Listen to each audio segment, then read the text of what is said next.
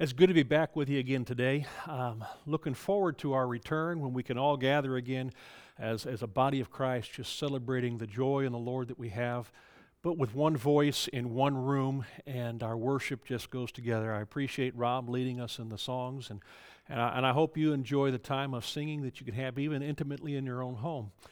But as we turn our, our attention now to the message today, uh, it's coming out of the book of Luke, chapter 23, where we've been before. And, and again, we're going to look at some faces about the cross. But in Luke chapter 23, if you have your Bibles there, go ahead and turn to verse 27 through 31. And the Bible reads this way And there followed him a great multitude of people and of women who were mourning and lamenting for him. But turning to them, Jesus said, Daughters of Jerusalem, do not weep for me, but weep for yourselves and for your children. For behold, the days are coming when they will say, Blessed are the barren, and the wombs that have never bore, and the breasts that have never nursed. Then they will begin to say to the mountains, Fall on us, and the hills, cover us. For if they do these things when the wood is green, what will happen when it is dry? I mean, what a different parade this was compared to the one that took place just about a week ago, earlier on this week. This is now a parade of tears. Usually that only happens when children don't get to keep the candy that's thrown at their direction during the parades. But growing up, I remember uh, here in Union the parades that would happen throughout the year and, and being a part of those. And the people would line all the streets and, and, and they would celebrate as the parades would go by. They, they would often try to interact with those in the parade that they knew, and they would call out their names, and they would, they would shout to them and wave to them and, and just enjoy the opportunity as they passed by their area of the parade. Floats would be elaborately decorated, just trying to promote their, their class in school or their organization or their church or their, their, their the program that they had. And there were marching bands and, and emergency vehicles that were blasting their horns and just enjoying the sights and sounds of this celebration. Clowns would make balloons. Politicians would be there to, to toss their candy out and give their propaganda. And, and, and, parades really are just a celebratory event. And, and I look forward to those. Even today, they're, they're things that are fun to go to. But it was on a, on a Sunday, a week prior to this day in our, in our verse that we're reading, that, that just before Passover, and Jesus was making his way into Jerusalem along with his disciples. They, they were coming uh, uh, through this exciting parade uh, down through the streets of Jericho, and, and after that, they met with a man, a little bitty man by the name of Zacchaeus, and he had dinner with him in his house, and his life was changed and transformed that very moment because of his relationship and his interaction with Jesus. As they approached Bethphage and Bethany on the, the eastern side of the Mount of Olives, Jesus, he asked a few of his disciples, a couple to go on ahead in town and, and, and to get things set up for the parade that was about to take place. And they were to gather for him a colt of a donkey in which he would then come down and ride into the city upon. Well, it was what happened as he approached, he's riding on this donkey, and, and the people have taken off their, their cloaks and they're laying them on the streets and celebrating and shouting and singing and, and just the, the applause of what was happening because their king was finally coming into Jerusalem. And, and they were looking forward to their Messiah being established with a throne there forever and ever. And, and the street was lined up with a multitude of people shouting and cheering and singing. And, and they were saying, Blessed is the king who comes in the name of the Lord. Peace in heaven and glory in the highest. While some weren't too happy about this impromptu parade, primarily the Pharisees, Jesus knew that the people needed to know something great and marvelous was about to take place. And if they didn't even cry out about this, he said that the rocks upon which they were walking were going to cry out and give him glory and give him praise. You see, the very redemption of man was just about to take place. Now, that, I think, calls for a celebration and a parade.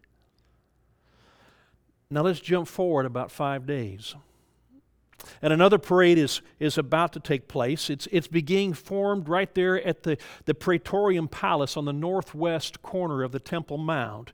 No longer is going to come from the east down the mountainside, but it's going to come from where Pilate is living and where he passes his judgment to criminals. this parade is a little bit different this time. It's, it's making its way through the streets of Jerusalem down what they called the Via Dolorosa, the way of suffering. And it's along this parade that we encounter our faces about the cross today. If ever there was a just cause for tears, it, it, would seem to be right here and right at this moment. Jesus, along with his two criminals, they're on their way to Calvary, and the streets are jammed with, with curious onlookers, and the crowds are, for the most part, pretty hostile to them, especially to Jesus. And it's quite a difference than earlier in the week. They seem to have some sort of resentment for his weakness. And they find it easy to ridicule him and to, to, to mock him and to, and to shout insults at him because they think this man at any moment he's about to really fall under the weight of the cross in which he's carrying. But while these faces in the crowd are for the most part unfriendly, there are a few exceptions to it as well. I recognize that the reaction of Jesus to those tears that he sees here by these women, maybe it's kind of confusing that why he would ask the, you know be surprised about why he would say the things he says to them. It seems he doesn't appreciate their tears. Yet no man in history had ever been quite so appreciative of as he was at this moment. No other man in, in history had, had quite the sensitive nature as to what was taking place and the kindness that was being shown him.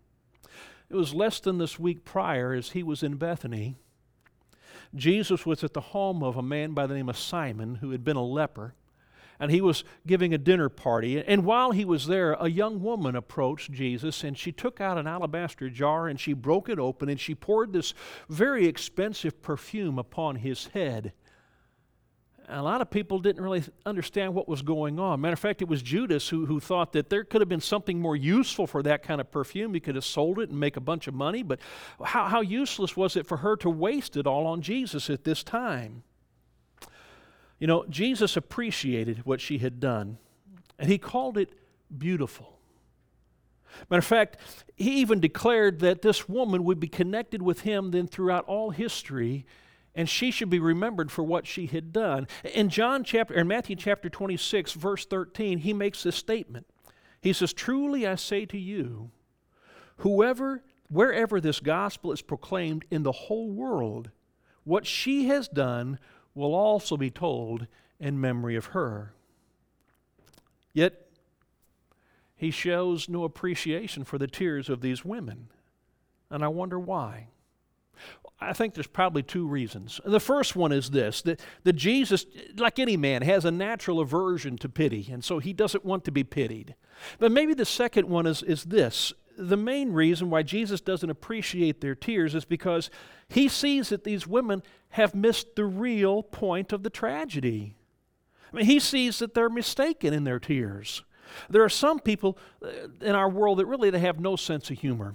Uh, they either they don't laugh at, at anything or, or they laugh at the wrong times and at the wrong things. And, and even so, I think there are people who are very similar to that in their tears. They're probably crying for the wrong reasons, or they don't really know why to cry, or they don't cry at all. These women, I, I think, are perfectly right in their understanding to cry and to shed their tears, but they're weeping for the wrong reason. They're sobbing over Jesus when they ought to be sobbing over themselves and their children for what is about to come upon them. And that just a years down the road, when the Jerusalem itself is going to be destroyed in the year 70 AD.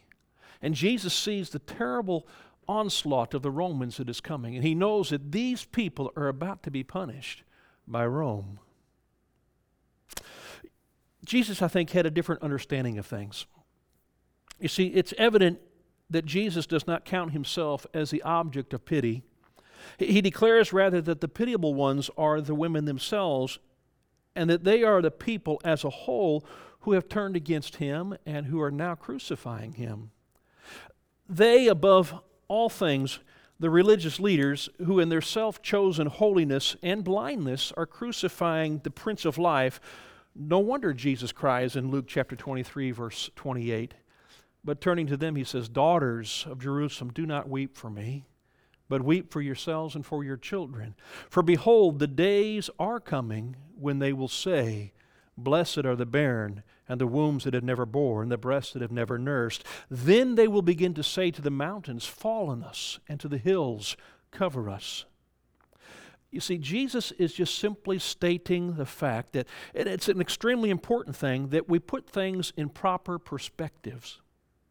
While many people seem to limit the importance of what Christ has done for us on the cross, I think we ought to think again about it. Our rejection of Jesus leaves us only one alternative, and from where we sit in the 21st century, it seems that hell has cooled quite a bit, and, and it's more like a fairly good summer resort for us to go to. But the reality is, hell is just as on fire today as it was when it was established. It's written into the constitution of life that men who refuse to obey the laws of physical health, they, they're going to suffer. And also, it's, it's no less written in the constitution of spiritual life that the men who refuse to obey the laws, spiritual health must also suffer. If we neglect to take the bread, our body begins to, to become weak and eventually die. But spiritually, if we neglect to take the bread of life, we also are dead in our life and useless to things. Look around our world today. We're living in one of the most tragic eras in all of history. Our whole world is sick, but there's only one disease, and it's not COVID 19, it's sin. You see, we have rejected Jesus. And when we reject Jesus and we reject God, we have crucified our Lord. And, and by doing so, we're crucifying ourselves and our world even, even more. Geoffrey Studdert Kennedy wrote a poem. He entitled it When Jesus Came to Golgotha. And I think it fits us even in our day today. Listen to what he has to say. When Jesus came to Golgotha, they hanged him on a tree. They drove great nails through hands and feet and made a Calvary. They crowned him with a crown of thorns, red were his wounds and deep. For those were crude and cruel days, and human flesh was cheap. When Jesus came to our town, they simply passed him by. They never hurt a hair of him, they only let him die. For men had grown more tender, and they would not give him pain. They only just passed down the street and left him in the rain. Still, Jesus cried, Forgive them, for they know not what they do and still it rained the winter rain that drenched him through and through. The crowds went home and, and left the streets without a soul to see. And Jesus crouched against a wall and cried for Calvary.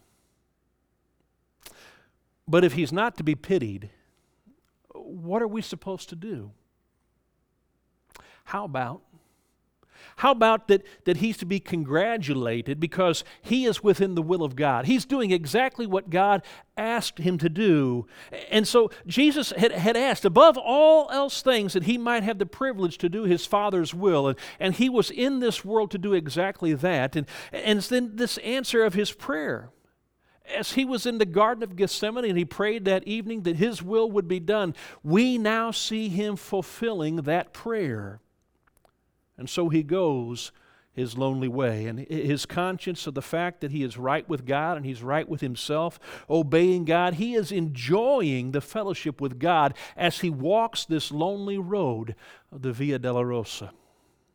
In John, the eighth chapter, and verse 28 and 29, Jesus said to them, Whenever you have lifted up the Son of Man, then you will know that I am He and that I do nothing of my own authority, but speak just as my Father taught me. And he who sent me is with me, and he has not left me alone, for I always do the things that are pleasing to him. But if we suggest that going to the cross cost him nothing, well, so it has. I mean, in spite of that, he, he is to be congratulated, for he has been found faithful to his Father and doing his will. He is also to be congratulated because he is doing the thing that he himself longed to do and that he was looking forward to it and he was awaiting in his own ability to give himself. Those, those wailing women, they think that the cross is being forced upon him and his weak shoulders. They think that his life is being wrenched from his hands.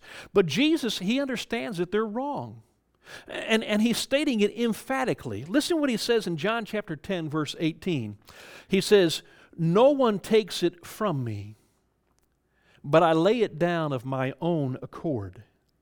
I have authority to lay it down, and I have authority to take it up again. This charge I have received from my Father. So, in other words, Jesus is saying, I found something big enough to live for, but I've also found something that is big enough to die for. The joy that was set before him, he took on. And he endured the cross despising its shame, and, and therefore we should congratulate him that he's walking in this parade rather than shedding tears for him. Finally, I, I think that Jesus, he forbids their tears because he's living victoriously. And I'm aware of the fact that if ever a man seemed defeated, it had to have been Jesus at this moment. As he's stumbling along this road under the weight of this beam of a cross that he's going to have to bear for his own crucifixion, he'd set out no lesser purpose than the redemption of this world. And at first, he was a very popular man. I mean, great multitudes of people, they were held captive by every word he spoke and by every miracle he performed. But now his popularity has changed to a hot and a bitter hate and antagonism and they mock him as he walks, and they jeer him as he stumbles, and they laugh as they see the, the blood tears that flow from his face. What a pathetic failure they seem to be for him. Yet only just a few hours earlier, Jesus had said in John 16 33, But take heart, I have overcome the world. Even now, he's a conqueror. Even now, he, he's one who is victorious. But not only so, but he will continue on as a conqueror through endless ages, never to be defeated again. He is filled with a quality of life that nothing can destroy, neither evil men, evil men, nor death itself. And since Jesus, therefore, is within the will of God, since he is doing the task that he supremely loves, since he is winning and he knows that he will go on winning forever and ever, surely that is not a matter for tears, but it is a matter of song and celebration and congratulations. But notice next Jesus, he turns the table on their tears. In verse 38 of Luke 23, he says, Daughters of Jerusalem, do not weep for me but weep for yourselves and your children. I think we need these words today just as much as the wailing women did back then. Our tears are often mistaken, as theirs were. We need to discover the Lord's sense of values so that we know when to laugh and when to cry. It was very significant that Jesus, earlier that week, as he entered triumphantly down that road, wept over Jerusalem because of the horrible tragedy that he saw was ahead of them. And as he's riding that, that donkey down the road, he stopped and he prayed and he, he saw Jerusalem from a perspective that, he, that the world couldn't see it. And then John tells us that Jesus wept. And he does. You see, in John 11, verse 41 and 44, it says that when he drew near and he saw the city, he wept over it, saying, Would that you, even you, had known on this day the things that make for peace. But now they're hidden from your eyes. For the days will come upon you when your enemy will set up a barricade around you, and your children within you, and, and they will not leave one stone upon another, because you did not know the time of your visitation. Who was it that Jesus wept so bitterly for? It was these who were rejecting him this day as he walks that lonely road to Calvary. It, it is these people that, that are not his friends, but rather it's his enemies. But while Jesus wept over his enemies, he never wept in such a fashion over his friends. I mean, there, there was a tragedy there ahead for these enemies that was far deeper than that of a physical death. And we can be sure of this because when Jesus foretold of the persecution of his friends, he didn't even cry over them. He didn't show the slightest emotion when, when he told one of his dearest friends the manner in which he would die for the cause and for the glory of the kingdom of God. He said that in John 17, verse 15. I do not ask that you take them out of the world, but that you keep them from the evil one. He knows that we're going to suffer, but he knows that his suffering as well is united with ours. And we need to go through certain things in life in order to understand the pain and the tragedy of what the cross was for Jesus. But he doesn't shed a tear for the suffering that we'll endure there because he knows that what is better than that is beyond the grave. His one prayer for his disciples was the same as for himself Thy will be done. In the first century, two young men heard about Jesus and they heard this appeal of Jesus. One of them, a man by the name of Stephen, he was so taken captive by Jesus that, that he threw himself into his service with such passionate devotion that, that really none had ever seen before. In, in sharing his faith with others, Stephen stirred up such a, a heated antagonism that, that he was publicly he was publicly mobbed and stoned and beaten and, and battered and then his, his torn up young body was laid in an untimely grave. Stephen being coming the first martyr of the church. The other man was one that we're just going to call the, the rich young ruler. Jesus cast a, such a compelling shadow over him that one day that man, he left his palace to run down the road and he knelt before Jesus. And, and, and, when Jesus saw how honest and how pure his love for, for him was, that, that he showed him love as well. And in his eagerness to give his best, Jesus said this to him One thing that you lack, and this is found in Mark chapter 10, verse 1. One thing you lack, go and sell all you possess and give to the poor, and you'll have treasures in heaven Follow me. But the price was higher than this young man was willing to pay. Therefore, we read of him that sentence that says that he went away grieving.